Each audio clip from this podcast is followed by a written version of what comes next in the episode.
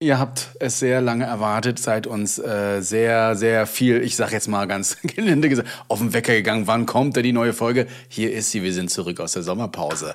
Und du bist auch wieder gut gelandet in Deutschland, Luis. Ich bin wieder gut gelandet in Deutschland. Es ist her, verdammt lang her, dass wir uns das letzte Mal gesprochen und gesehen Oh ja. haben. Es ist viel passiert. ähm, ich hatte zwischenzeitlich tatsächlich mir eine Notizenliste gemacht und überlegt, dich anzurufen, ob wir nicht doch aufnehmen sollen. weil Ich so kuriose Einsätze einfach hasse. ich dachte, das muss eigentlich erzählen. Aber ähm, ja, jetzt äh, sind ja andere Ereignisse quasi dann vorgezogen worden. Ähm, dazu aber später mehr. Genau. Erstmal so ein Intro wieder, ne? Hauen wir mal rein. So ein übliches Ever catch yourself eating the same flavorless dinner three days in a row? Dreaming of something better? Well, HelloFresh is your guilt-free dream come true, baby. It's me, Kiki Palmer. Let's wake up those taste buds with hot, juicy pecan-crusted chicken or garlic butter shrimp scampi. Mm. Hello Fresh. Stop dreaming of all the delicious possibilities and dig in at HelloFresh.com. Let's get this dinner party started.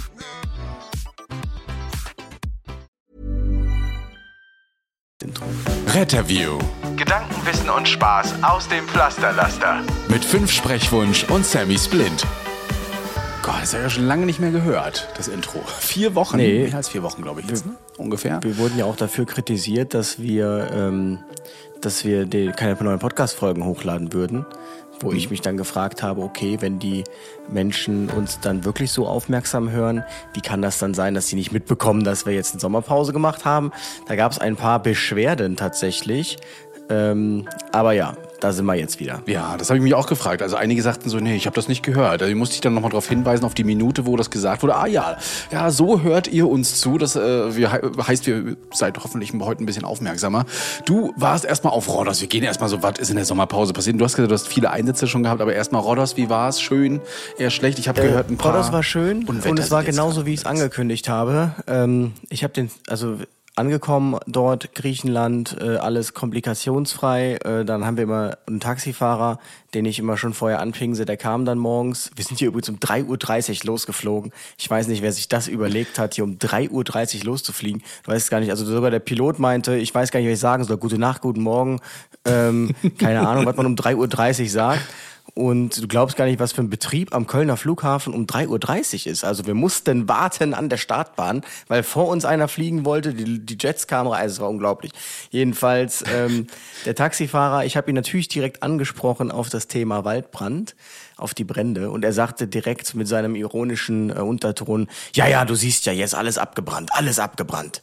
Also man hatte nichts gesehen. Die Urlauber kamen ja trotzdem. Die Urlauber kamen äh, trotzdem. Ähm, das ist halt für so eine Insel, die wirklich sehr abhängig vom Tourismus ist. Die regen sich da wirklich drüber auf, wenn in den westlichen Medien ähm, Dinge so Bericht erstattet werden, die vielleicht lokal anders wahrgenommen werden, die dazu führen könnten, dass Touristen nicht kommen. Und de facto, ich kann das wirklich nur bestätigen. Ähm, wir nehmen uns jedes Jahr äh, mit meinen Großeltern auch einen Mietwagen und fahren über die ganze Insel, die ganzen Dörfer ab und so weiter, schauen da, gibt's den noch, gibt's den noch. Und ähm, wir mussten anderthalb Stunden von uns aus nach Süden fahren, um mal für zehn Minuten eine Region zu sehen, wo man sehen konnte, okay, hier hat es gebrannt und dann war es aber auch schon wieder vorbei. Okay. Und der ganze andere Teil, wir sind ja wirklich dann stundenlang über die Insel gefahren, du hast nichts davon gesehen. Also, dass ganz Rhodos abgebrannt wäre und die Flammenflut, das war dann an der Stelle sicherlich ein bisschen übertrieben. Ähm, ja, Ja, man, man konnte schon ein bisschen den gut. Eindruck bekommen, dass dein Hotel wahrscheinlich das einzige war, was nicht abgebrannt ist und drumherum alles brach lag. Zumindest wenn man den Nachrichten so traut. äh, dem war aber auch nicht so. Ich habe das auch von anderen dem noch gehört. Haben sie nicht gesagt. nicht so. Bei uns ja auch, also wir, wir hatten tatsächlich eine Hitzewelle in der Türkei. Äh, übrigens, wir sind um fünf abgeflogen, weil in Dresden macht, glaube ich, auch um 5.30 Uhr erst der Flugverkehr auf. Äh, dementsprechend kann ich das ein bisschen nachempfinden. Aber drei Uhr ist ja nochmal eine, noch mal eine Flugzeit. Ich dachte, es gibt eine Flugverbotszeit. Ist das nicht, Nicht mehr in so? Köln. Nicht in Köln. Ah. Äh, in Frankfurt ist das so. Äh, in Köln zu, ich habe ja mal in einer WG gewohnt, direkt unter der Einflugschneise, zu meinem Leid. Leider äh, nicht. Und äh, Flugverbot gibt's ja auch nicht für Rettungshubschrauber, wo wir gleich zum nächsten Thema kommen. Rettungshubschrauber, ja. Aufgrund der Lautstärke. Also ich merke schon eine Zunahme an, ich bin da wirklich kein Querulant, ne? Aber wenn den ganzen Tag dieser Hubschrauber über dein Dorf, äh, über dein, über deine, über deine Wohnung brettert und das jetzt bald auch noch nachts, dann Prost Mahlzeit. Jetzt bei dir hier zu Hause, oder? oder? Ja, ja, ja, ja. Äh, das will man ja mehr fördern, ne? wenn man da so gewissen Quellen traut und äh, mal so reinguckt, aber darüber reden wir ja nachher, die sogenannte, ähm, ja, Stellungnahme und äh, zur Reform. Ich bin gespannt, äh, was wir da alles so rausgesucht haben. Ließ sich auf jeden Fall nett lesen. Ja, ich war auch ein bisschen unterwegs, habe teils Urlaub gehabt, habe Rettungsdienst gehabt, habe mir auch so wieder ein paar Geschichten gesammelt. Ich war beim Drachenboot-Festival. Das ist ja auch immer so ein Sport, den mag ich äh, jetzt gerade zur Aufnahme. Draußen trommeln sie ja auch vor meiner Haustür. Das geht nämlich auch. Äh, und natürlich kam ich nicht umhin, wenn man da moderiert, auch erste Hilfe zu leisten. Wir hatten tatsächlich eine erfolgreiche Wiederbelebung dort durch einen Sportler.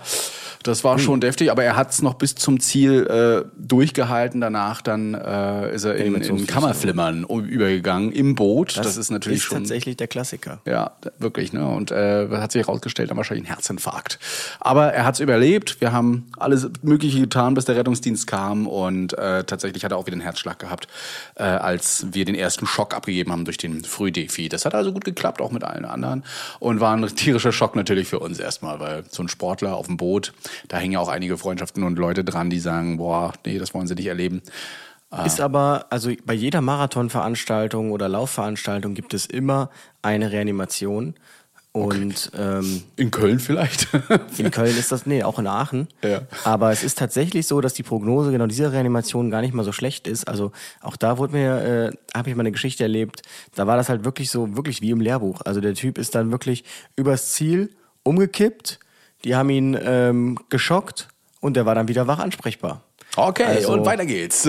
Genau. so nach dem Motto. Ne, er konnte schon wieder scherzen auch bei uns. Also es war wirklich äh, gut, dass es quasi nach dem Ziel war und dass wir dann auch ein paar Leute hatten, die sich da auskannten, bis die Ehrenamtlichen vom DRK kamen, das dann weiter übernommen haben und der Rettungsdienst. Dementsprechend äh, besser kann man es da eigentlich gar nicht haben als viele erfahrene Leute und Leute, die auch sagen, ich erkenne sofort eine Reanimation und dann ja, auf jeden Fall das miterlebt und äh, du warst ja auch in deinem Urlaub nicht nur auf Rollers, sondern du war, bist ja auch im Rettungsdienst gefahren. Was hast du denn schon wieder erlebt? Was steht denn in deinem Notizzettel schon Die drin? ganzen Geschichten, ne, wirklich, die muss ich, die müssen wir in einer eigenen Folge müssen wir das aufarbeiten. Okay. Das ist, das Okay, ist einfach klar. unglaublich. Ja. Ähm, also so lustig wieder. Also ja. Ich glaube, ich Also muss das- auch also, wirklich mal in Köln fahren, weil äh, so viel Lustige habe ich bei mir immer gar nicht. Bei mir sind das immer Ja, das ernsthafte ist, oder so äh, eine Augenverdrehen Einsätze. Naja, ich war ja im äh, Podcast mit Tobias Beck und äh, da haben wir unter anderem darüber gesprochen, warum denn die eine Leute äh, oder das immer gewissen Leuten passiert, so gewisse Dinge. Und ich glaube einfach, dass man so den Blick dafür öffnen muss, was so um einen herum passiert. Vielleicht passieren dir ja auch so kuriose Sachen. Ähm, aber du nimmst es gar nicht ich so als mehr kurios wahr. Ja, vielleicht ist es für mich schon Alltag und normal. Äh, das werde ich ja mitbekommen, weil ähm, für mich ab nächste Woche geht ein äh, Dreh los und zwar für mich auch mein erster und ich glaube in Rostock auch so der erste Dreh auf dem Rettungswagen äh, mit Sat 1. Die kommen nämlich ab Montag dann für, für drei Tage mit auf dem RTW, fahren da überall mit rum. Ich bin mal gespannt, wie so alle darauf reagieren. Ne? Also sowohl Patienten als auch die Kliniken und, und ähnliches. Äh, aber können wir gespannt sein. Mehr darf ich auch gar nicht sagen dazu, aber die drehen da. Für welches Format ist das? Äh, das? auch ein neues Format, was noch nicht veröffentlicht wird. Also Das ist aber gesagt. nicht Einsatz, weil irgendwie. Nee, es also ist ich nichts mit was, was man schon kennt. Es ist ein ganz neues Arbeitstitel, ein ganz neuer Arbeitstitel, ein ganz neues Format. Aber dann drehen sie auch nur äh, drei Tage oder wie? Mhm, genau. Das reicht ja nicht. Also es Staffel. geht darum, dass ich nicht nur ein, äh, also ich bin ein Bestandteil, und dann gibt's aber auch viele andere, die da mit Bestandteil sind. Dann switcht man durch ganz Deutschland durch und es geht halt auch ums Gesundheitswesen, um alle möglichen Formen dort und gerade so, was Ärzte, Rettungsdienst angeht, will man da eher ran. Aber lass dich Naja, überraschen, ich man muss erzähl's dir ja- nachher mal. Ja, ja, aber man muss ja sagen, ähm, also das Fernsehen stürzt sich ja aktuell auf Influencer. Und ähm, also das gipfelt jetzt quasi in der neuen Sat1-Serie Einsatz mit Herz, wo einfach drei Instagrammer ähm, im Zentrum stehen. Also einmal Dr. Moritz Tellmann, der war hier auch beim ähm, beim, na, wo waren wir da? Hier, als wir in der Pampa da waren, bei dem DocCheck, DocCheck-Event. Äh, die Gudrun äh, De Vries, die kennt man auch. Ich weiß gerade nicht, wie die heißt auf Instagram. Und die Hannah Noor, die kennt man ja. genau. Also alles äh, irgendwie für das Fernsehen gerade sehr interessant, sich diese ganzen Instagram an ihren Berufen abzugreifen. Ähm, sehr spannend auf jeden Ja, Fall. tatsächlich hat man sich da aber nicht auf, auf Instagram mal gestürzt, sondern bei mir ist es jetzt natürlich dann durch, durch äh, Sammy Splint und sowas gekommen, dass man darauf aufmerksam wurde. Ne? Ähm, und Aber du bist ja auch ein Instagrammer. ja, ja, ja, deswegen, aber es ist, werden ja dort nicht nur Instagramer genommen. Also es sind auch ganz viele andere Persönlichkeiten, die mal nicht auf den Social Media vertreten sind. In der diesem Format jetzt, genau. Ah, ja, okay. Ne? Also von daher, Ja. lass uns mal, ich bin auch sehr gespannt, wie es wird, weil äh, für Rostock, wie gesagt, ein Novum so ein bisschen, dass man da ein Kamerateam mit dabei hat. Irgendwann muss man halt mal damit starten, insbesondere wenn man seinen Rettungsdienstbereich attraktiv machen Mhm. möchte. Also ähm, zum Beispiel Köln verweigert sich ja grundsätzlich ähm, sowas. Ähm, ich sag halt, wenn man es gut machen würde, dann, ähm, dann da gibt's keine größere Personalwerbung. Also ich bin der festen Überzeugung, dass die Feuerwehr Bochum, Feuerwehr Gelsenkirchen sich durch dieses Thema äh, Feuer und Flamme keine Sorgen machen müssen um Bewerberzahlen. Glaube auch nicht. Und ähm, man ist blöd. Ich halt, halte Vortrag um Vortrag, wo ich die Leute versuche eh, und mit Zahlen das zu belegen. Es ist wirklich blöd, wenn man sich da unter den Radar bewegt, weil aktuell beginnt auch so ein Wettkampf unter Behörden selbst, so Polizei NRW gegen Polizei Genau. Brandenburg. Berlin und gegen Hamburg, auch mit äh, Genau. Mario zum Beispiel, genau, der ja auch da kämpft. Die nehmen sich alle die Bewerber weg und aktuell, es wird auch bald so sein, dass der Rettungsdienstbereich, der auf Social Media am besten vertreten ist, dass der auch die meisten, ähm, die meisten, den besten Zulauf und den besten Ruf haben wird, völlig unabhängig, ob es jetzt dann so toll ist dort oder nicht. Ich bin ab Montag, äh, öffnet sich ein neues Lebenskapitel, nur ein kleines. Nein, ein, ein ganz kleines Kapitel. Ein ganz kleines, aber Äh, Falk ist ja bundesweit agierend und ich bin ab Montag auf einer Fortbildung für einen neuen Rettungsdienstbereich. Ich weiß gar nicht, ob ich das jetzt schon ankündige. Ich sag mal so, die Kölner werden nicht erfreut sein. dann weiß man vielleicht schon, wo es sein könnte. Und was in ja, Düsseldorf? da werde ich dann zusätzlich auch nochmal ab und an fahren. Ist nicht, war das nicht Köln und Düsseldorf, die gegenseitig? Ja. Ah, okay, ja. Naja, äh, du kannst ja nochmal nachfragen, dann schneide ich sonst raus. Ich markiere Nee, es also so erzählen kann ich. habe nur überlegt, ob ich jetzt ein riesen Ding draus mache. so, äh, keine Ahnung, so äh, Influencer-mäßig. Ratet doch drei Tage bis zur Enthüllung. Und dann Ähm, schreiben sie rein, ah, das könnte nur ja, Düsseldorf sein. Oder aber so bin ich ja eigentlich nicht. Ja, nee, ist also. Aber du äh, rennst ja auch, also ich habe es gesehen, bei Optadata warst du mit dabei, hast äh, einen Vortrag auch über Social Media, einen Rettungsdienst unterhalten. Wie war das? Also man hat leider nicht so viel gesehen, wie die Leute darauf reagiert haben. Du hast ja nur wenig von Ja. nur Bilder ge gezeigt. Ja, ähm, ähm, also der Vortrag, das ging um die Chancen für den Rettungsdienst und ich habe einfach mal ChatGPT im Vorfeld gefragt gehabt, was gibt's denn für Chancen? Und ähm, ChatGPT listet einem da echt viel auf. Auch sehr äh, tief geht ChatGPT da rein. Und ich habe das so ein bisschen im Prinzip dann ähm, als Aufhänger genommen. Also ich habe das zum einen ähm, natürlich auf so einer Ebene gemacht, ähm, ja, Personalgewinnung, bla bla bla. Aber natürlich auch, und daran denkt ja irgendwie niemand, es gibt zum Beispiel Korrelationen zwischen ähm, Tweets per Minute und ähm, Erdbebenstärken. Zum Beispiel in Christchurch, Neuseeland, ist ein sehr prominentes Beispiel. Da siehst du immer, wenn es ein Erdbeben gab, ein Beben, da gab es über ein paar Tage mehrere Beben, gab es auch einen Peak auf Twitter. Das bedeutet, du hättest quasi auch nachträglich anhand der Tweets sehen können, wann gab es ein, ein Erdbeben. Und das Interessante ist, dass man sowas natürlich nutzen kann in einer Krisensituation, Social Media, um noch resilienter und agiler zu werden als Feuerwehr zum Beispiel. Also ich stelle mir das idealerweise so vor, jetzt wenn wir an die Flutkatastrophe denken, alle, du hast alle Disponenten, die geschult sind im Einsatz, du hast alle Einsatzleitplätze belegt. Du bist also am maximalen Ende. Du kannst nicht mehr machen. Ja. Und trotzdem warten die Leute gegebenenfalls eine halbe Stunde, Stunde, geben also vielleicht schon früher auf, weil sie denken, sie kommen gar nicht mehr durch. Und das ist aber überall anders auch so. Also was werden die Leute machen? Sie werden sich in den sozialen Medien, und auch das zeigten dann zum Beispiel Studien, ähm, wo dann jemand schrieb in Christchurch, hier, meine Tochter hat sich die Schulter ausgekugelt, gibt es irgendeinen Doktor, der vorbeikommen kann?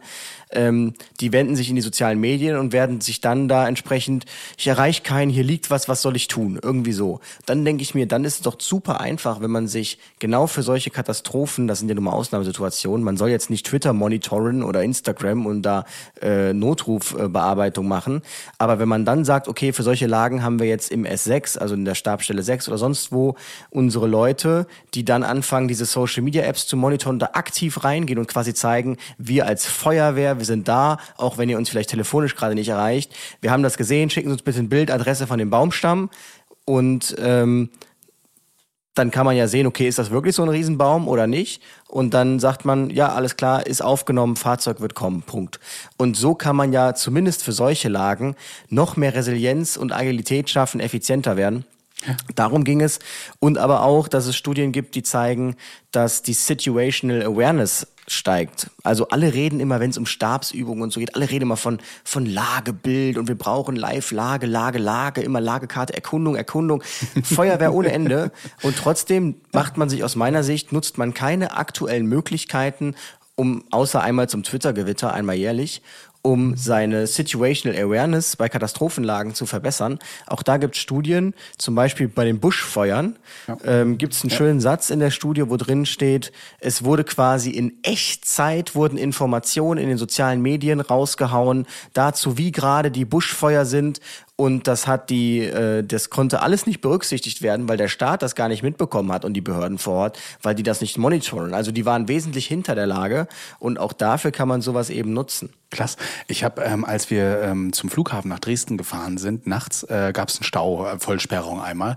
Und ähm, ja, Christian hatte auch Langeweile, ist auch in den sozialen Medien gegangen, gab eine spezielle Seite dafür, wo man einfach Autobahn eingibt und äh, welche Richtung. Und dort haben tatsächlich Leute kommentiert, dass jetzt zum Beispiel, jetzt kommt ein Rettungswagen von hinten, alle mal Rettungsgasse bilden. Und da waren wirklich viele Leute dran, also 100 Leute waren allein in diesem Forum nur für dieses, äh, für diesen Stau äh, und haben darüber mehr erfahren und gleich eine Rettungsgasse gebildet. Und manchmal fragst du dich, wie, warum machen die jetzt vorne schon mehr und wissen gar nicht, was hinten abgeht? Aber ja, also so viel Macht hat das Ganze. Und was macht man auch, wenn man mit einem Restaurant unzufrieden oder aber zufrieden ist? Man geht auf Social Media, sucht sich das Restaurant raus, geht auf Yelp, was auch immer und äh, gibt da eben sein Lob oder eben seinen Tadel eben ab und sagt, so kann es nicht laufen oder hey, das war richtig toll. Ähm, also immer mehr Macht den sozialen Medien, ja, das will unsere Bevölkerung nun mal so. Und äh, einige reagieren drauf, nur eben die Regierung noch nicht so ganz. Ne? Wäre ja cool, wenn ja, das mit integriert wird. Die Behörden sind da etwas lahm. Mhm. Aber Feedback und Verbesserung ist auch auf jeden Fall ein riesiges Thema, dass man ja auch Feedback aufnehmen kann, wenn jemand zum Beispiel in den Kommentaren schreibt, irgendwie, ja, ich hatte letztens Unterbauchschmerzen und der mhm. Rettungsdienst hat mich schon wieder so typisch Männer, haben mich wieder so abgetan, ich habe Endometriose, so und so. Das wäre ja so ein super Punkt, wo man sagen könnte, okay, vielen Dank für den Hinweis, nehmen wir mit in die nächste Fortbildung auf, man schult sein Personal dann gegebenenfalls sogar und somit verbessert sich dann auch mhm. letztlich die ähm, Patienten ähm, Rettungsdienstbeziehung, ja. in Anführungsstrichen. Also da gibt's wirklich, wirklich viele Möglichkeiten. Und ich glaube, eine Woche davor oder zwei Wochen davor hatte ich in einem Notsandkurs ähm, gesprochen über die Risiken von sozialen Medien. Denn ähm, leider Auch, muss man da eher weniger Werbung für die sozialen Medien machen, weil ich kann nicht der Maßstab sein, auch wenn ich den Eindruck habe, dass viele sich denken, aber wenn der Sprechwunsch das machen kann, dann mache ich jetzt auch einfach mal das auch. Ja. Und das ähm, ist halt manchmal leider so eine Mischung aus Cringe, aus ähm, unangebracht, aus unseriös und ähm, auch deshalb muss man da wirklich für sensibilisieren, auch was für Gesetze man verlassen kann. Also wenn zum Beispiel der Funk im Hintergrund läuft, ja. ähm, das Ganz ist ein oft gesehen in Lives. Ne? Also äh, ja. das muss man auch. Das ist bei mir auch so. Ich gehe ab und zu mal äh, in, der, in der Nachtschicht so 23 Uhr auf TikTok online. Da geht der Funk immer nicht aus, aber wird immer auf dieses. Es gibt so eine Niedrigstufe, da hört man den wirklich gar nicht mehr, äh, weil wir ja auch nicht daran gebunden sind. Ne? Und äh, die Leute sagen auch, nehmen uns mit auf den Einsatz. Nein, gibt's nicht. Ne? Also live auf Einsatz habe ich auch schon gesehen, Blaulichtfahrt äh, live bei Leuten. Man sieht ja auch Pflegerinnen und Pfleger, da geht der Kevin ja immer ganz doll drauf, ne? die dann irgendwelche Patientendaten oder über Patienten reden, man dann rausfindet, wer das, das wer das denn ist, welche Medikamente die schlucken. Das geht alles nicht, Leute. Ne? Das können wir nicht können wir machen. Deswegen cool, dass du darüber aufklärst. Äh, apropos Auszubildende, äh, ich war auf der Jobmesse habe mich mal ein bisschen umgehört. Ähm, der einen.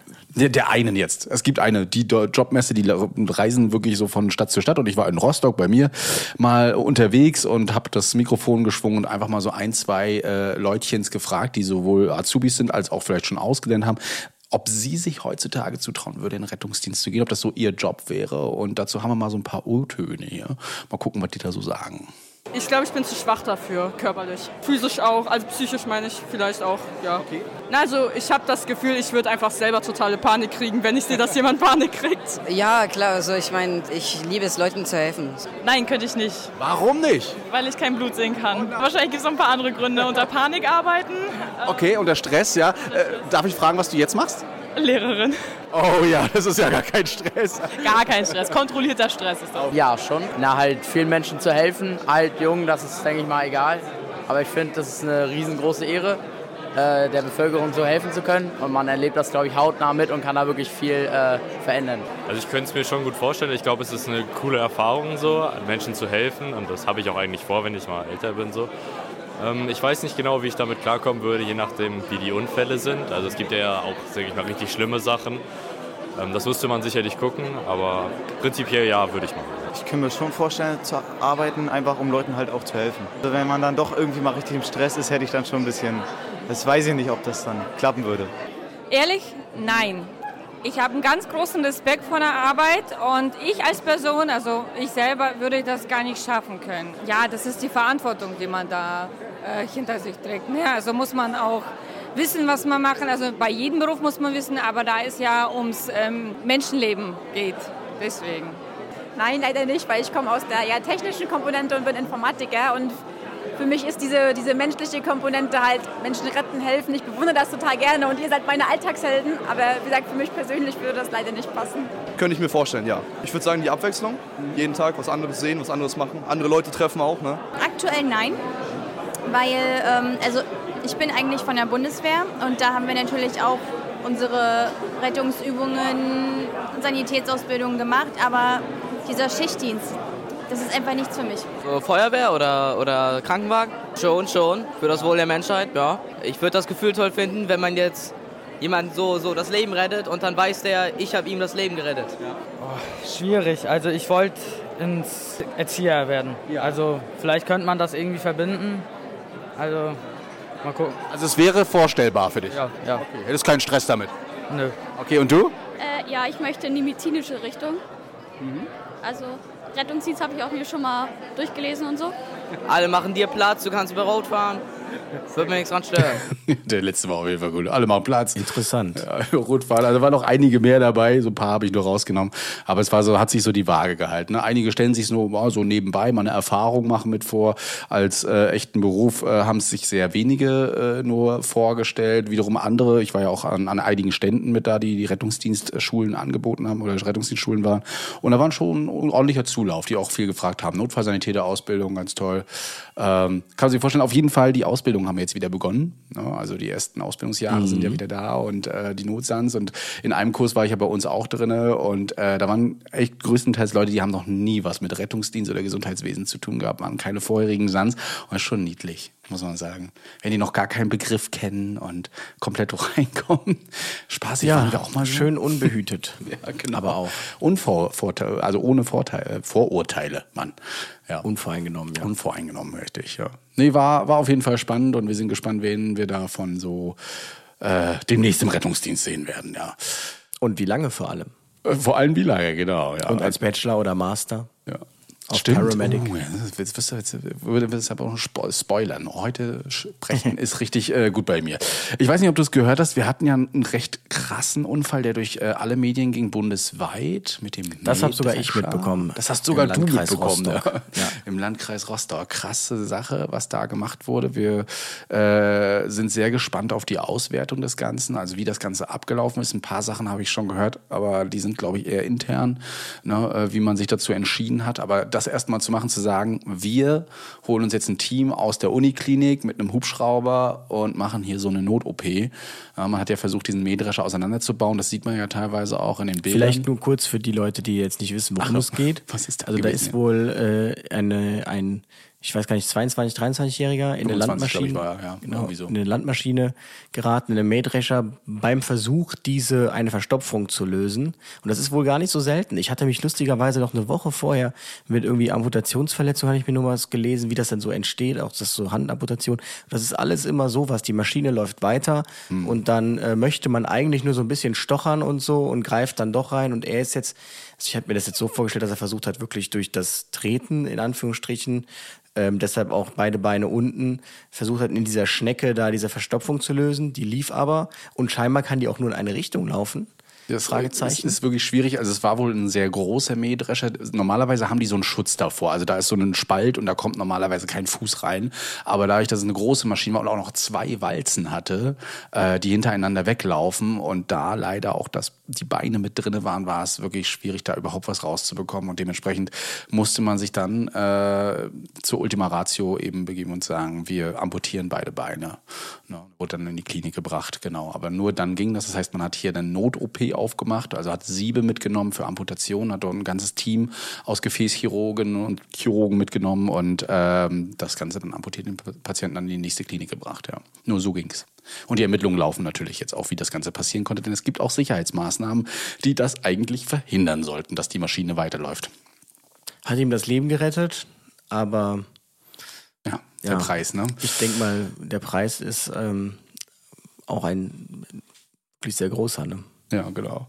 Ich hatte noch äh, was anderes und zwar äh, hieß es bei uns Lebensmittelvergiftung. Ähm, das denkt man sich auch mal so, naja, wahrscheinlich ein grippaler Infekt, Magen-Darm, wer weiß, was das ist. Und äh, tatsächlich äh, hat die Dame und der Herr, den, der, um den Herrn ging's, uns gesagt, naja, der hat, der hat äh, eine Stangenbohnenvergiftung. Da musste ich jetzt erstmal, was, was waren nochmal Stangenbohnen? Also Bohnen kann ich mir was vorstellen, und aber dass man sich durch Bohnen vergiftet, kannst du dir das Was vorstellen? waren nochmal Stangenbohnen? Ja, genau. Was war nochmal Stangenbohnen? Und äh, sie, sie, sie kam aber in eine Erwartungshaltung, dass wir jetzt wissen, was das für eine Vergiftung sein könnte durch Stangenbohnen. Musste ich mir auch erstmal erklären lassen. Sie sagt, naja, normalerweise kocht man die erst, sonst gibt's da wohl ein Gift, was dafür sorgt, dass äh, die roten Blutkörperchen ver ver verklumpfen. Äh, tatsächlich handelt es sich um eine Phasinvergiftung, die man haben kann, wenn man solche Stangenbohnen nicht mindestens zehn Minuten kocht ne, dass die Eiweiße da nicht richtig äh, denaturiert werden und dann äh, führt das eben zu abdominellen Beschwerden normalerweise. Wir haben natürlich die Giftzentrale angerufen, haben dort nachgefragt, wie wir weiter vorgehen sollen. Ähm, die haben aber auch gleich gesagt, hey, das, was im Internet steht mit den Verklumpen der Erythrozyten, also der roten Blutkörperchen, das ist Quatsch. Darauf sollte man sich nicht berufen. Wenn derjenige jetzt hier wirklich abdominelle Beschwerden wie Übelkeit, Erbrechen oder eben starke Bauchschmerzen hat, dann ab in die Klinik. Ansonsten geht das eigentlich auch wieder von alleine weg. Wir haben ihn dennoch mitgenommen, weil er diese Beschwerden eben hatte äh, und äh, eine Neben ähm, Diagnose gab es dann eben auch noch. Aber erstmal war die Erwartungshaltung die ganze Zeit von diesem Paar, dass wir dieses Gift kennen, allgemein von allem und äh, dementsprechend auch handeln können und wissen, was das ist. Warum tippen wir denn jetzt hier auf dem Handy rum und müssen Sie das alles googeln und sind Sie nicht Fachkraft? Das waren so die Aussagen, wo man auch erklären musste, also Freunde, das ist jetzt auch nicht, was so alltäglich passiert, aber man hat da dazugelernt. ja, Also ihr ich Lebensmittelvergiftung. finde das sehr alltäglich, dass du das nicht weißt, Mensch. Also wirklich so ein Fasin. Ich bin auch so in die Notaufnahme, Freunde, wir haben hier wahrscheinlich eine Fasinvergiftung. Ihr wisst jetzt alle, was das ist, oder? Also sie standen genauso mit Fragezeichen da und da war ich dann ganz erleichtert. Ja. So, wollen wir es wagen, das heutige Thema anzuschneiden? Auf jeden Fall. Ja. Als wenn die sich Zeit gelassen haben dafür, Folge 112 dafür erst zu nehmen. Ja, am 7.9. Äh, wurde eine Empfehlung rausgegeben der Regierungskommission für eine moderne und bedarfsgerechte Krankenhausversorgung. Und Die neunte Stellungnahme. Über die achte haben wir schon gesprochen. Von der entsprechenden Kommission, die damit beauftragt ist, mit der Reform der Notfall- und Akutversorgung. Ähm, und das ist jetzt die neunte. Das ist quasi eine weiter. Und wir werden heute über die Dinge sprechen, die da jetzt so drinnen stehen. Also man muss jetzt sagen, es ist jetzt auch kein äh, hundertseitiges Dokument. Ich glaube, das zählt äh, 18 Seiten, effektiv 18 15 zu Seiten, lesen, aber genau. effektiv Text sind auf 15 habe ich jetzt 15 gezählt. Seiten. Genau. Deshalb äh, werden wir uns mal anschauen, was da so geplant ist. Also viele gute Dinge, viele interessante Dinge und ähm, spannend oder man darf gespannt sein, ob das dann auch so kommen wird. Auf jeden Fall haben wir nächste Woche nächste Woche nächste Woche einen äh, Gast, mit dem wir uns dazu austauschen werden, und zwar Dr. Janosch Dahmen, Bundestagsabgeordneter ähm, der Grünen, der quasi, glaube ich, der einzige Notfallmediziner ist grundsätzlich im Parlament und ähm, der da auch viel involviert ist in diese ganzen Themen, sprich auch jetzt äh, BTM-Freigabe für Notfallsanitäter und so weiter und so fort. Und mit dem werden wir uns darüber austauschen, was er dazu sagt und viel diskutieren. Ich habe äh, das Vorgespräch gehabt mit seinem Büro und allein da haben wir, glaube ich, fast eine halbe Stunde nur hin und her diskutiert, äh, Schlagabtauschmäßig. Also es ist auf jeden Fall spannend und ähm, ja, wir können ja jetzt schon mal anfangen. Genau, nach wir der machen eine kurze Pause, bevor es losgeht. Ihr könnt euch nochmal ein Glas Wasser holen oder ähnliches und dann geht's gleich weiter.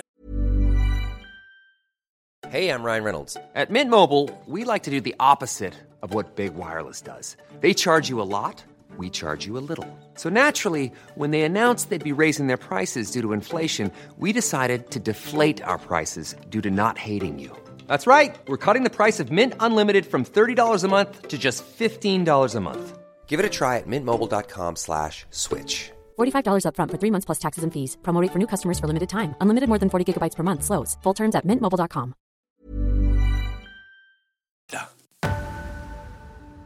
So, Ab geht's. Wir holen uns die 18 Seiten raus, lesen 15 vor. Das wird jetzt hier äh, ein Hörbuch. Nein, wir haben uns das natürlich zu Gemüte geführt, haben das für euch durchgelesen. Es gibt ja ganz viele Meinungen auch in der Presse, beziehungsweise auch schon von äh, einigen Fachleuten, die ihre Meinung dazu gesagt haben. Und das, was ich so gelesen habe in der Presse, scheint jetzt erstmal größtenteils positiv zu sein. Also die Reaktion zumindest darauf. Ne, haben einige gesagt, dass da schon Ich vieles genau. persönlich muss sagen, ich will mich wirklich, ich will jetzt keine Verbindung schaffen, die es vielleicht nicht gibt. Aber ich bin an einigen Stellen verwundert, dass diese Dinge halt auch in meinem Buch stehen seit einem Jahr. Zum Beispiel, das dachte ich mir insbesondere, niemand hat bis dato aufgeschlüsselt, das hatte ich auch in meinem Buch zum ersten Mal betrachtet, alle redeten immer davon, was Rettungsdienst prozentual ausmacht. Drei Prozent, drei Prozent. Und auf einmal hat man dann hier eine Statistik und zeigt, ja gut, aber wenn man jetzt guckt, die Ausgaben innerhalb Rettungsdienst für Fahrkosten, das ist ja plus 40 Prozent. Und auch genau das habe ich so schon dann in meinem Buch festgestellt, genau wie diese Grafik. Also ja, ein, ich meine, letztlich, ich zitiere ja auch nur eine Quelle. Äh, Du kannst ja genauso in meinem Buch lesen und dann auch die Quelle zitieren, wirst nie herausfinden. Aber irgendwie der Verdacht liegt so ein bisschen Ich nah. hätte ein bisschen gerne, also gerne schon mal Mäuschen gespielt in dieser Regierungskommission, ob da nicht das ein oder andere Buch äh, auf dem Tisch lag. Ne? Das wär Und- geil, so morgens das hätte noch. Art gehabt, ja. Ratet mal, wer, nein, Inspiration gewesen ist, aber wirklich, äh, ihr müsst einfach nochmal äh, ähm, Einsatz am Limit äh, rausholen und dort einfach mal durchlesen. Die eine Grafik zum Beispiel auch zu Mhm. Single Point of Contact und so weiter, da sind doch schon viele Ähnlichkeiten mit dabei. Und äh, ja, ich, muss- ich habe es mir auch nochmal rausgesucht, das, war doch, das hat er doch auch gesagt, ja. Wer weiß, wer weiß. Aber vielleicht habt ihr auch eigentlich wirklich nur gleich zitiert, wie du es sagtest. Einfach den gleichen Gedanken gehabt, das kann natürlich auch sein, ja. Auf jeden Fall überschlugt äh, ihr euch da draußen auf allen Kanälen, habt uns viele, viele Links geschickt. Ich weiß nicht, ob es dir auch so ging, aber soweit ich hörte, haben es auch viele andere Influencer getroffen, die gesagt, habt ihr schon gehört, da ist was Neues rausgekommen. Und ja, es geht dieser wirklich um Rettungsdienst, um Finanzierung, um Strukturierung, um Vergütung, ums Sozialgesetzbuch, die Qualität. Also wurde wirklich alles angesprochen, was wir so die letzten zwei Jahre, glaube ich, auch schon mal irgendwo bemängelt oder gesagt haben und was natürlich in aller Munde ist. Ne? Genau, also man hat natürlich erstmal das Problem festgestellt und so ein bisschen äh, eingeführt, ja, dass wir ähm, 300 eigenständige Rettungsdienstbereiche haben mit 240 Leitstellen und 13 unterschiedlichen Organisationsformen.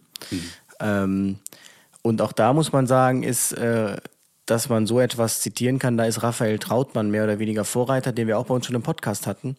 Denn der hat diese große Leitstellenstudie gemacht und überhaupt, der war der Erste, der überhaupt erstmal herausgefunden hat, wie viele Leitstellen haben wir überhaupt, weil es, man weiß es einfach nicht. Man wusste das nicht in Deutschland. Und ähm, das finde ich ist ganz wichtig, so Grundlagenarbeit. Das fehlt mir immer noch zu dem großen Thema Bagatelleinsätze. Wie hoch sind denn überhaupt der Anteil? Weil auch das, das fehlt mir komplett. Ich meine, ich beschäftige mich jetzt im Rahmen der Promotion, das dauert, bis da Ergebnisse kommen.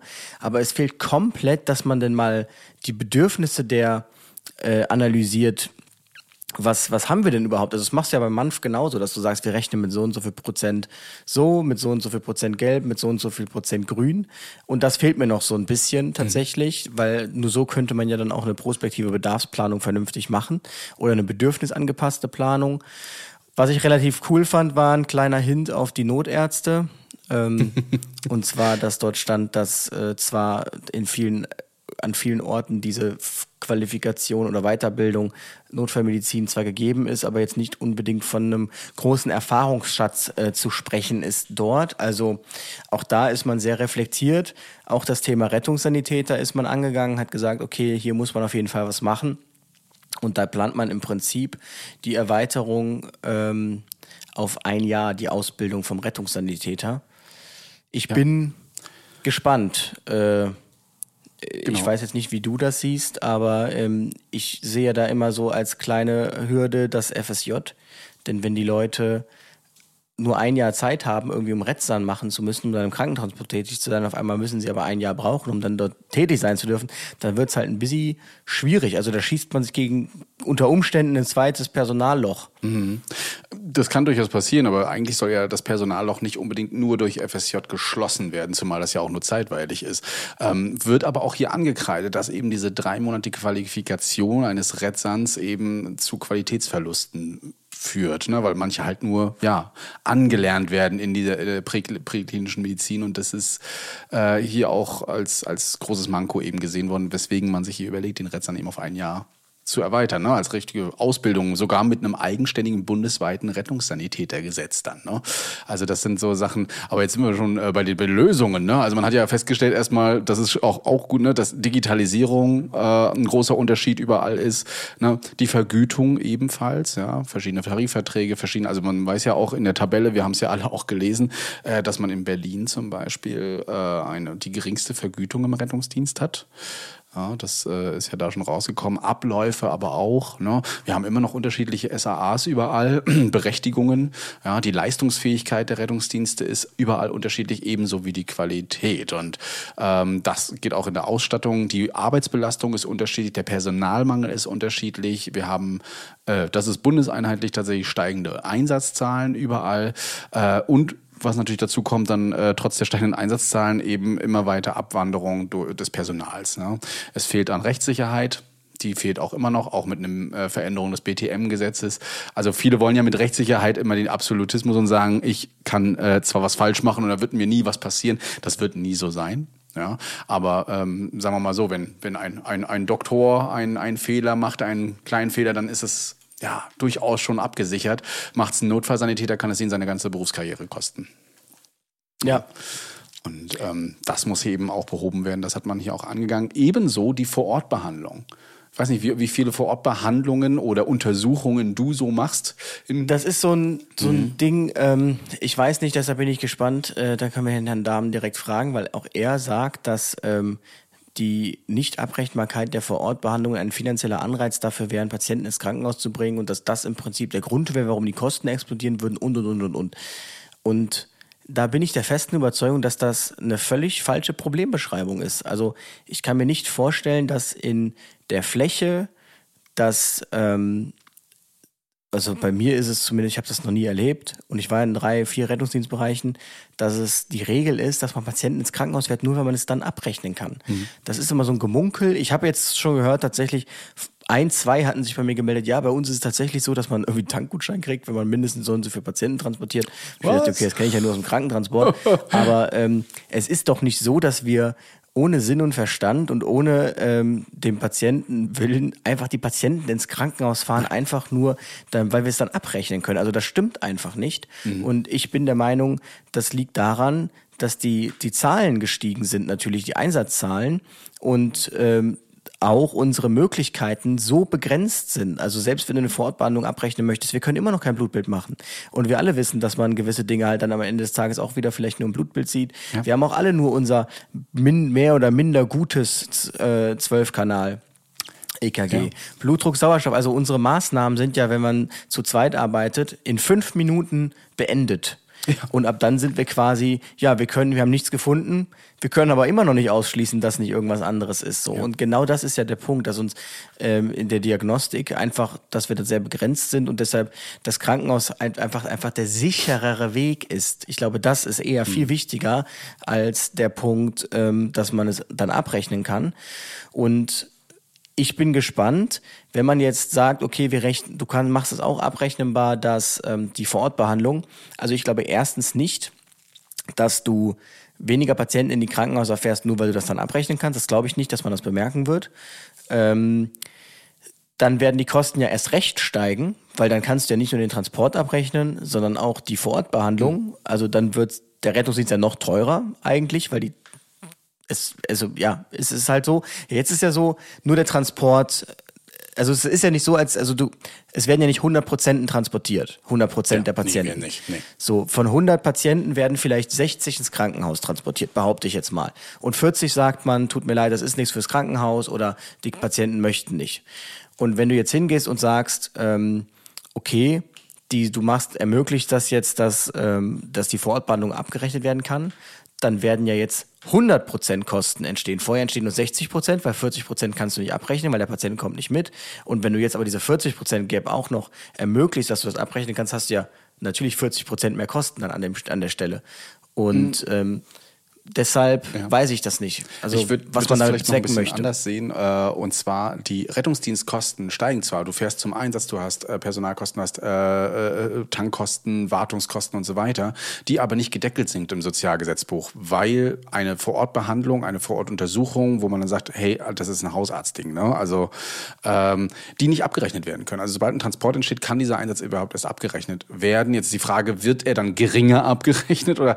Ne? Also aber das ist nicht die Argumentation aus meiner, aus meiner, hier wird ja angeführt, dass sich die Kosten im Rettungsdienst, die Transportkosten, die Ausgaben für Fahrtkosten so stark erhöht haben. Und ähm, das im Vergleich zur Ausgaben für Krankenhausbehandlung, dass das weit über darüber wäre. Und dass man jetzt sagen möchte, okay, diese Kosten möchten wir senken. Ähm, also das ist natürlich, also ich glaube halt nicht, dass das ich glaube, das ist einfach ein, dem geschuldet, dass wir mehr Patienten fahren. Punkt. Ähm, das ist so. Wenn du viel mehr Patienten hast, dann wirst du auch viel mehr Patienten haben, die ins Krankenhaus müssen. Ich glaube, die Kosten werden im Allgemeinen steigen. Ich finde das auch gut, dass das so ist, aber man darf nicht denken, dass dadurch irgendwas reduziert wird. Ich glaube nicht, dass dadurch Kosten reduziert werden und ich glaube auch nicht, dass dadurch Patientenströme reduziert werden in die Notaufnahme. Ich glaube, das Einzige, was passiert ist, dass der Rettungsdienst sich selber besser finanzieren kann und mehr Gelder zur Verfügung hat, weil er jetzt noch mehr Einsätze abrechnen kann. Das wollte ich jetzt am Und- Ende noch sagen, genau, dass die Ausstattung und Personalkosten eventuell dann gedeckelt da sind. Ne? Und ich will es jetzt nicht ähm, auf die Spitze treiben, aber das würde ja für mich jetzt, für, als wenn wir jetzt davon ausgehen, dass wir das wirklich ausnutzen, dass es äh, nur Transporte abgerechnet werden können, dann würde ich ja jetzt hingehen als ärztlicher Leiter und würde sagen, jeder Patient wird zu aller allererst vom Rettungsdienst triagiert. Und erst dann kann der ärztliche Notdienst kommen. Und das wäre noch besser. Dann können wir jeden Patienten abrechnen und dann kommt der ärztliche Notdienst, der kann auch nochmal abrechnen. Und selbst wenn wir nichts gemacht haben, wir können doppelt abrechnen. Also das ist doch, ich, bin gespannt. Ich bin da auch gespannt, was, was, was das angeht, auf jeden Fall. Aber äh, es gibt halt bisher keinen großartigen Anspruch auf Kostenersatz ne, bei sowas. Und das ist halt, ach, manchmal schon. schon- Also ich, ich handle auch nicht danach und sage, ja, also wenn wir den jetzt transportieren, dann, dann kriegt der Rettungsdienst auch Geld im Hintergrund. Aber gibt es Stimmen, die schon sagen, hey Freunde, ne, also rein ins Krankenhaus, ne, was meckert ihr rum, das bringt Geld. Das gibt es tatsächlich. Ne? Nicht Ich nur in bin- ein, zwei bessere Rettungsdiensten, sondern in einigen tatsächlich. Ich, was ich genau, was ich gut finde, ist mehr Transparenz, bessere Qualitätssicherung. Also, dass man da, das kommt darauf an, wie, wie weit man das dann ausführt, aber man möchte äh, mehr Vorgaben für Mindestpersonalausstattung, Qualifikation, Weiterqualifizierung, Rettungsmittel, dass man dann vielleicht sogar sagt, es müssen immer keine Ahnung, es muss eine digitale Berichterfassung vorhanden sein und und und und. und. Das wäre dann schon mal, ähm, wenn man so tief reingeht, wäre das, hätte das einen großen Nutzen.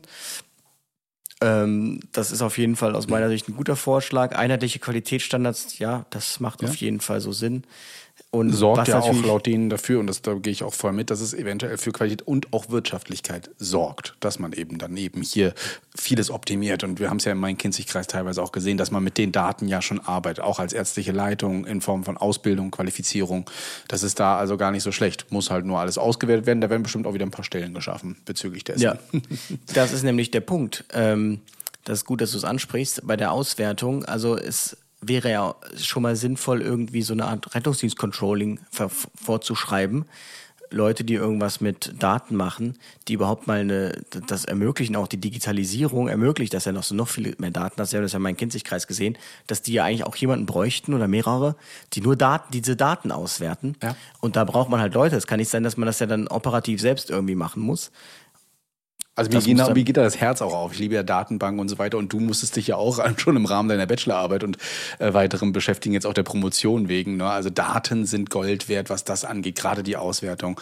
Und äh, der Main-Kinzig-Kreis sagte es ist ein riesen Datenkrake mit den Tablets, was sie toll finden, aber es muss halt auch in Algorithmen dann irgendwie ähm, ja auswertbar sein. Und wer weiß, ob, also ich sehe dich da auch so ein bisschen, dass du dann nachher da durchaus deine, äh, dein, dein, deine Expertise ausspielen kannst. Und äh, Naja, äh, attraktiv. ich, also letztlich, ja, muss man schauen, ähm, ob ich da die Zeit und die Muße habe, mich damit auseinanderzusetzen. Aber ähm, es ist auf jeden Fall schon mal gut. Und ähm, es ist interessant, das Thema Leitstelle.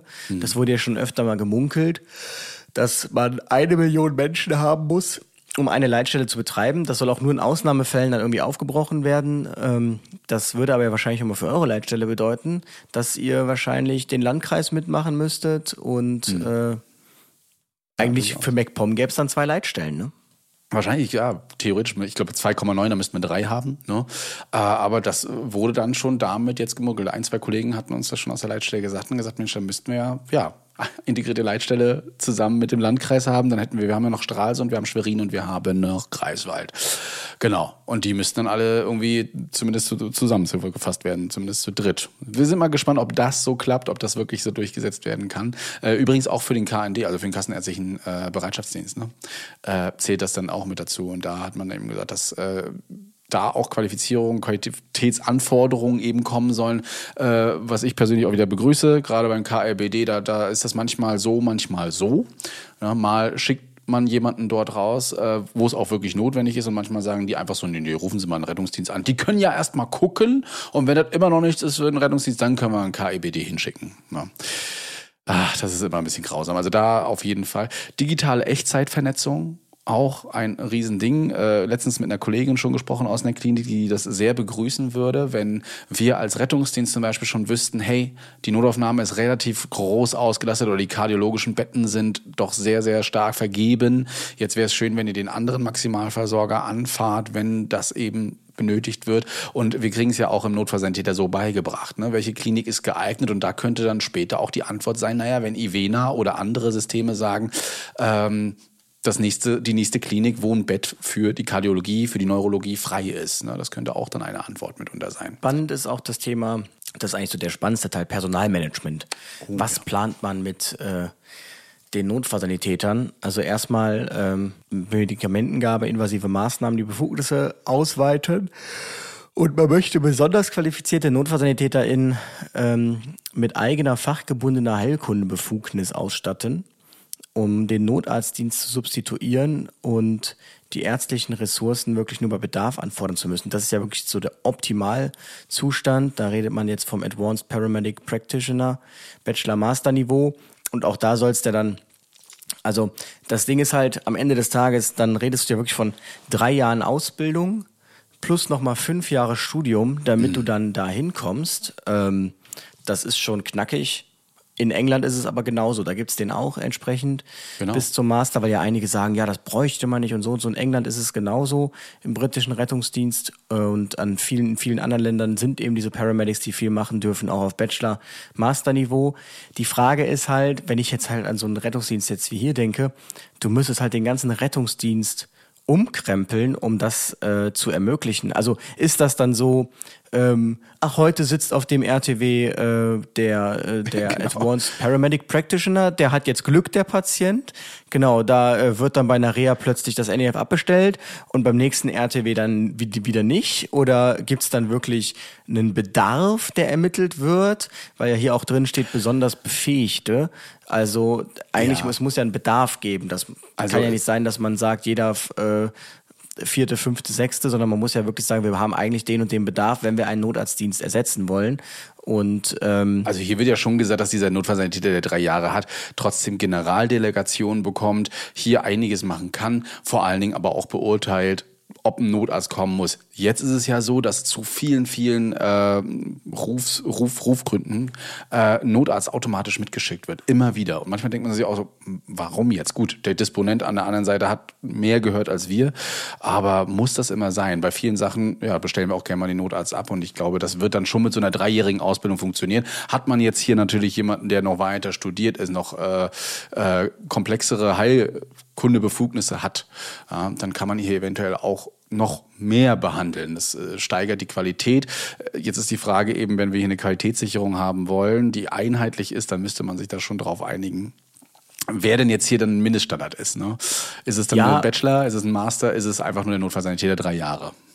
Ja, und vor allem ist es, also ich sehe das eher so tatsächlich, weil ja dann auch der Master zum Beispiel beschrieben wird, dass man da Führungsausbildungs- und Qualitätssicherungsaufgaben übernimmt. Mhm. Ähm, das muss ja auch erstmal, die Stellen müssen ja dann auch erstmal vorhanden sein. Und für mich führt das eigentlich in die Richtung, dass man sagen muss, okay, dann trennen wir uns von Berufsfeuerwehrrettungsdiensten und ähm, das Ganze geht in eine eigenständige Berufsrettung, weil nur dann kannst du die Komplexität berücksichtigen. Aber es bringt ja, also die Einsätze werden ja keine anderen Einsätze, nur weil du jetzt einen Master auf Paramedic auf den RTW setzt heute.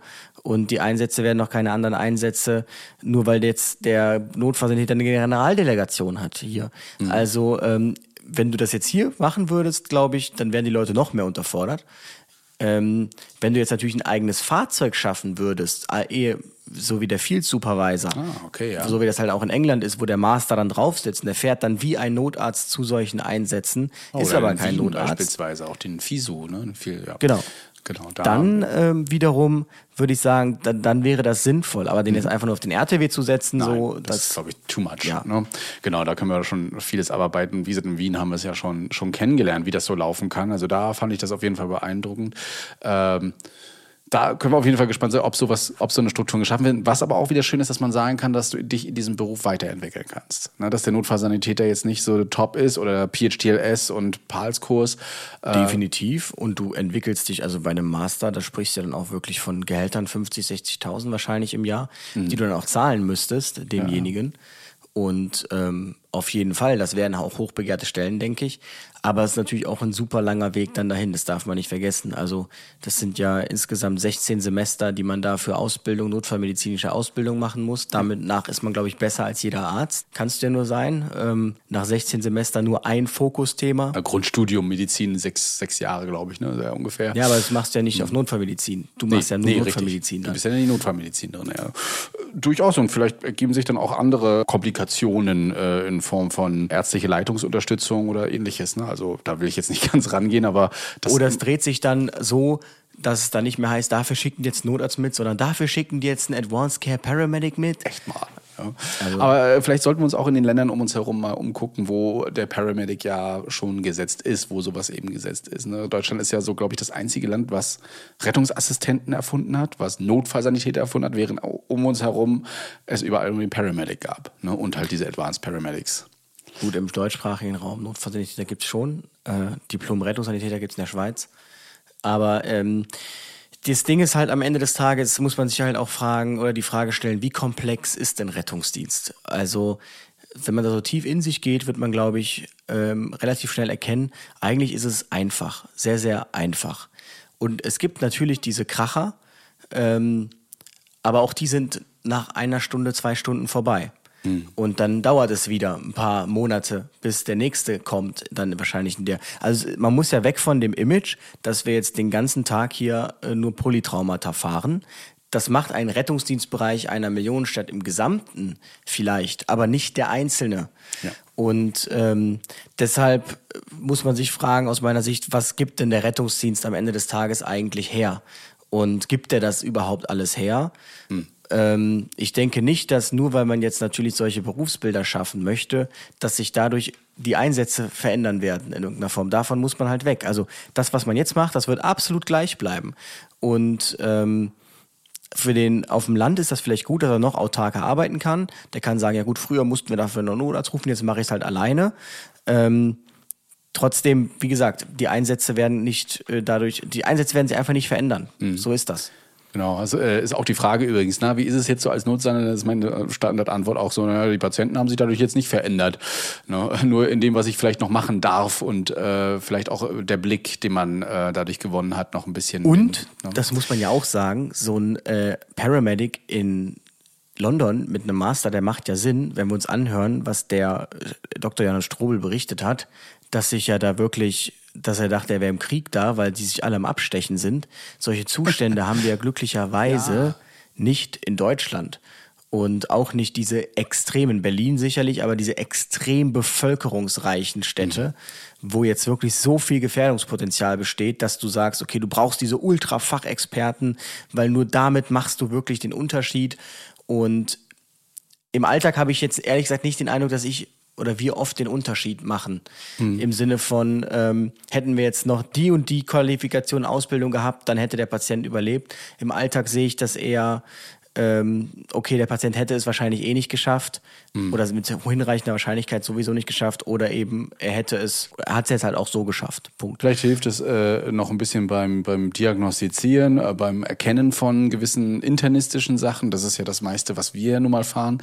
Das Internistische wiegt auf, auf jeden Fall auf. Ne? Und die Schnittverletzung und der Bruch, das ist eigentlich, das ist easy. Also jetzt für so einen eingefleischten Rettungsdienstler auf jeden Fall geht da eine gewisse äh, Routine dann irgendwann rein. Was ich, aber äh, um mal, um mal das zu switchen und das Thema zu wechseln und weiterzugehen in dem Ganzen, äh, schön finde, ist, dass man hier auch aufgenommen hat, die Bevölkerung in Sachen Notfallversorgung mit einzubeziehen. Erste Hilfe verpflichtend an Schulen und zwar äh, eine Basic-Ausbildung, die in jedes Schuljahr reingeht, Reanimation vor allen Dingen, nicht nur in Schulen, sondern auch am Arbeitsplatz weiter zu fördern. Gesundheitskompetenz nennt man das Ganze hier, äh, die flächendeckende Ersthelfer-Apps auch einzuführen. Ne? Es gibt viele Leute, die sind motiviert, auch nach so einem Erste-Hilfe-Kurs und sagen, Mensch, also das vielleicht zu machen und da jemanden anzupingen. Wir haben es ja in Wien auch erlebt und gesehen.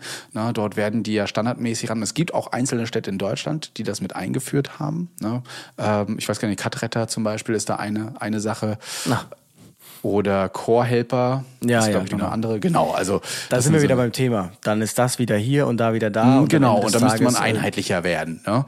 Und die Public Access äh, AEDs, ne? also die, die Frühdefibrillatoren. Nach Wiener Fortbild. Absolut. Vorbild. Ne? Also da ähm, könnte man sich den Mario Krammel einfach mal ranholen und sagen, Freunde, habe ich alles Also schon auch gemacht. da, das will ich ja nicht sagen, aber das, auch das habe ich in meinem Buch gefordert, dass man in den Schulen anfängt ähm, mit genau dem Thema. Da gab es auch die Kampagne Erste Hilfe rettet Leben. Auch Hm. genau das hatte ich äh, dort angeführt. Insofern hat man wahrscheinlich einfach, sage ich jetzt ganz arrogant, einfach nur mein Buch sich durchgelesen und das dann in schön rausgeschrieben. Aber was man sagen muss, also ich kann zumindest sagen, und das ist ja per Zeitstempel belegt, ich habe es vorher niedergeschrieben.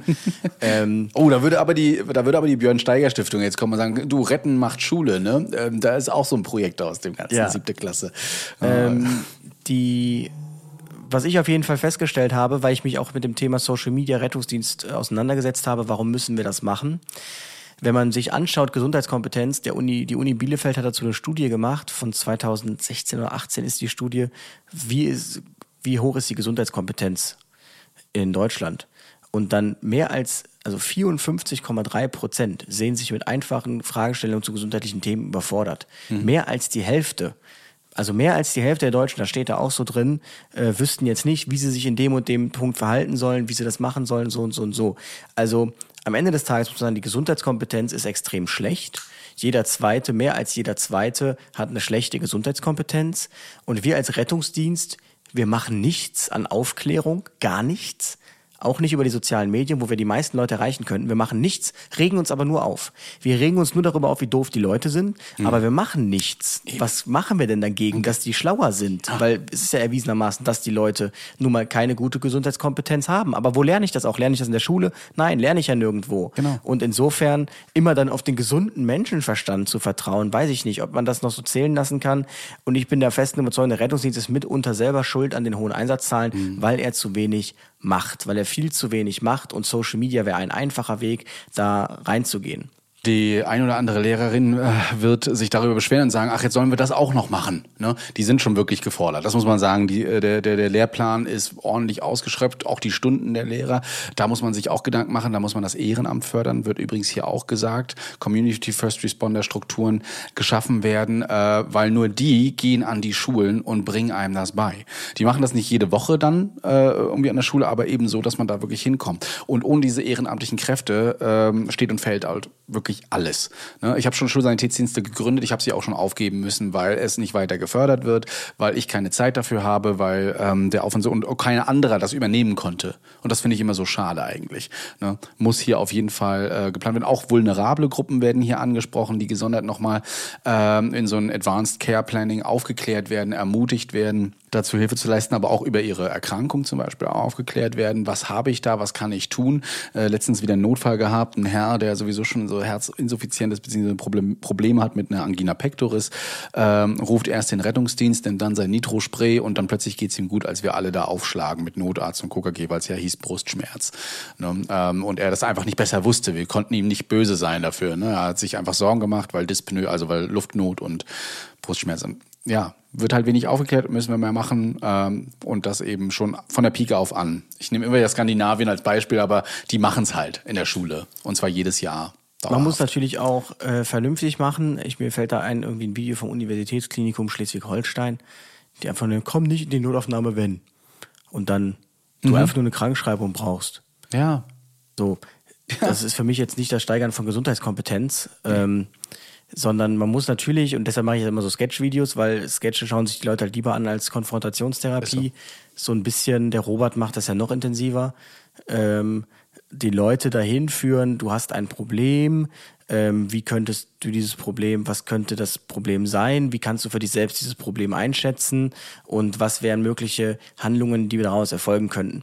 Letztlich geht es auch dahin mit den integrierten Leitstellen, sprich äh, nicht den integrierten Leitstellen, sondern den gemeinsamen Gesund, der Weg zur Gesundheitsleitstelle, ähm, wird es ja dahin gehen, dass man das besser triagiert, aber trotzdem wird man aus meiner Sicht nicht darum kommen, dass der Rettungsdienst sehr viele ähm, Patienten trotzdem irgendwie vor Ort sehen wird, weil wir werden jetzt auch keinen Hausarztbuben plötzlich erleben.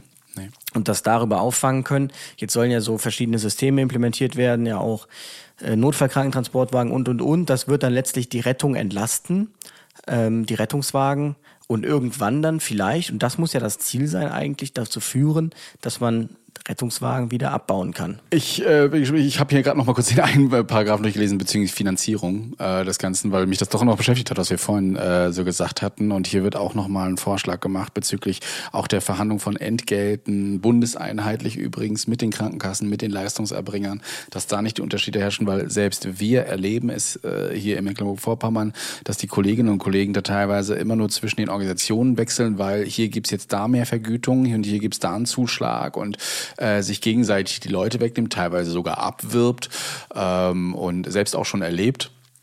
Äh, Und wenn, wenn es da natürlich einheitliche äh, Entgelte geben würde, ne, plus Zusatzleistungen und ähnliches, dann äh, wäre das vielleicht oder auch, auch so eine Konfliktlösungsstrategie, die man hier vielleicht verfolgen könnte, soll wohl auch dann äh, im Paragraphen, im Sozialgesetzbuch dann eben festgelegt werden. Soll in Anführungsstrichen ja immer noch eine Empfehlung, das müssen wir noch sagen. Aus Schleswig-Holstein kamen übrigens auch viele Meinungen, die, äh, also auch in der Presse, die gesagt haben, ja, das äh, finden die alles gar nicht so schlecht. Sie sind nur sehr gespannt, ob das auch alles wirklich so umsetzbar ist. Die DRK Das ist ja nur eine Empfehlung. Richtig. Der, ne, was Richtig. ja letztlich in Gesetzgebung kommt, das ist ja wieder ein anderes Thema. Genau. Ne, die DRK-Präsidentin Gerda Hasselfeld hat zum Beispiel auch gesagt in einem Zitat, es sei aber dringend notwendig, die drei Säulen der Notfallversorgung, also Rettungsdienst, Notaufnahme und ärztlicher Bereitschaftsdienst, besser zu verknüpfen. Ne, also um das nochmal hier deutlich zu machen, was wir schon gesagt hatten gerade. Und die Frage ist ja nochmal, was über Bayern dazu sagt. Ja. Notärzte Auf die warten möchte. wir das noch. ist ja für die wahrscheinlich gerade eine absolute Hiobsbotschaft. Die sind, Oh müssen sich wahrscheinlich Gott. noch erholen von dieser, von dieser Empfehlung. Ja, genau. Die, oh Gott, wir haben doch jetzt gerade schon so viel äh, geöffnet und äh, fertig gemacht und neu gemacht und jetzt, ach Mensch, jetzt kommt der schon wieder. Ja, diese ganze Regierungskommission. So eine äh, Regierungskommission für euch als Info, die besteht übrigens aus ganz vielen Menschen, die sich da wirklich auskennen. Also das sind wirklich, die tagen alle 14 Tage in Arbeitsgruppen. Da sind Expertinnen und Experten aus Pflege, Medizin, Ökonomie, Rechtswissenschaften, Leitern und Koordinatoren und Aber äh, ohne die Professor Doktor geht da gar nichts. Also wenn ihr mal reinguckt, die Listen stehen auch tatsächlich drinne. Äh, den Link packen wir euch natürlich in die Shownotes zu, die, zu der PDF. Äh, und da könnt ihr mal gucken. Also mindestens ein Zwei- Doktor. Zwei ohne Titel. In Ja. der Kommission aus 1, 2, 3, 4, 5, 6, 7, 8, 9, 10, 11, 12, 13, Ja, 14, ja. 15, 17 Leute. Und alles Professor Doktor bis auf zwei. Genau, irgendwann noch Dr. Teichmann, ich bin gespannt. Professor Doktor, vielleicht auch nochmal. Mal gucken. Dann steht er da mit einer Brille auf der Nase. Ähm, das wäre auf jeden Fall schon cool. Ja, also wir sind natürlich sehr gespannt, auch was äh, Janosch Dahmen nächste Woche dazu noch zu sagen hat, auch zu der Meinung. Also ich denke mal, das mit dem SGB und den ähm, Vergütungen, da wird er bestimmt auch noch den einen oder anderen Hint geben. Vielleicht Wenn ihr Fragen habt, könnt ihr die ja uns schon mal stellen, also an ihn. info.retterview.de, die beste äh, Adresse eigentlich, weil dann kriegen wir es beide und können es beide zusammen auswerten und äh, schon mal vorbereiten. Da einfach hinschreiben, eine kleine E-Mail mit der Frage. So, schön war's. Folge 112, 112. Ja. Ähm, nächste Woche hören wir uns wieder. Ihr könnt die Fragen stellen. Wir haben alles gesagt. Und äh, ja, ich habe nichts mehr erstmal. Du? Ja. Nee, ich auch nicht. Dann Ja. hören wir uns nächste Woche Lass wieder. mit auf uns Schönen zukommen. Sonntag. Schönen Sonntag. Ciao, ciao. Retterview. Gedanken, Wissen Wissen und Spaß aus dem Pflasterlaster. Mit fünf Sprechwunsch und Sammy Splint.